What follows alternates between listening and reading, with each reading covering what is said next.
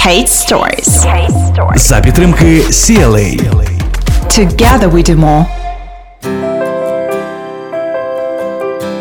Попередніх випусках я розповідала про свої візити до Сполучених Штатів Америки, будучи ще студенткою в університеті. Але на цьому моя історія зі штатами не закінчилася, адже кілька років тому я поїхала туди знову. Щоправда, цього разу вже як професійний викладач з досвідом.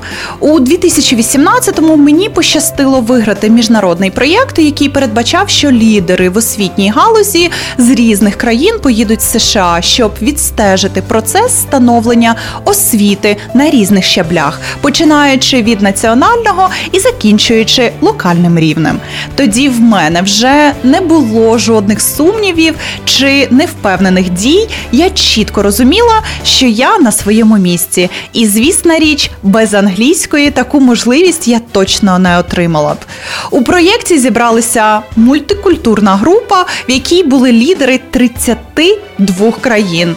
В основному це були представники різних сфер освітньої діяльності, фахівці з міністерства, бізнесмени в освітніх проєктах, люди з приватного сектору. Їхній англійський міг позаздрити ледь не кожен носій мови. Вони володіли мовою на дуже високому рівні, але мене це ніяк не зупиняло. Навпаки, вкотре переконалася, що за допомогою іноземної мови я можу бути корисна не лише у своїй країні, але й впроваджувати проєкти змін на глобальному рівні в мультикультурному світі. Більше того, завдяки учасникам нашої групи, які були максимально різними і не схожими між собою, я почала дивитися на певні сфери життя з іншої сторони. Моя система цінностей і пріоритетів змінилася, і після закінчення проєкту я повернулася вже іншою людиною.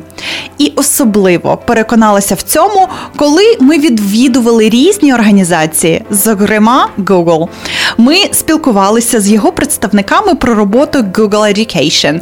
І під час розмови я почала відстоювати українську мову. Так, українську.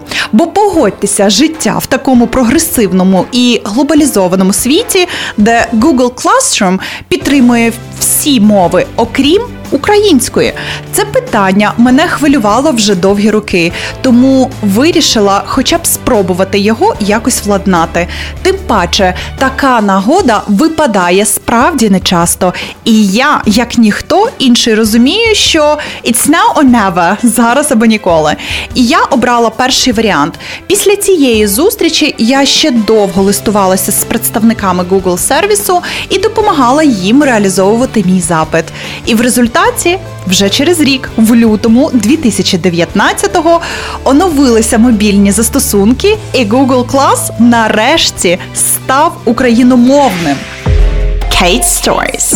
Together we do more. У той момент, коли побачила омріяне сповіщення про появу української мови в Google Class, мені хотілося плакати і радіти водночас. Чому плакати? Бо не вірила, що це таки станеться. А чому радіти? Бо відчувала неймовірну гордість за себе і нашу команду. Так, ота молоденька і зелена дівчинка, яка ще 10 років тому боялася запропонувати якусь ідею своїм колегам на тренінгу, чи могла вона уявити, що вже через декілька років буде вести перемовини з представниками Google? Звичайно, ні. Для мене це було щось з ряду unbelievable можливостей, про які навіть не мріяла. Було лячно. Зараз дуже сильно цим пишаюся і чудово розумію, що не дарма доклала всі свої зусилля до цієї справи. Тоді я відчувала зміни на масштабному рівні, які стосувалися всіх людей, а не тільки поодиноких випадків вчителів. І на завершення мої три переконання на той час, які залишаються актуальними й досі.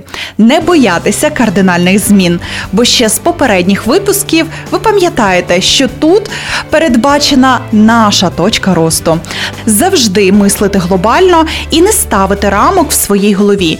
Іноземна мова ніколи не існує просто так в нашому житті. Це інструмент для отримання багатьох зв'язків на міжнародній арені. Тому тепер щоразу, відкриваючи Google Classroom, згадуйте мене та мою історію, яка показує, що немає нічого неможливого, якщо справді того хотіти.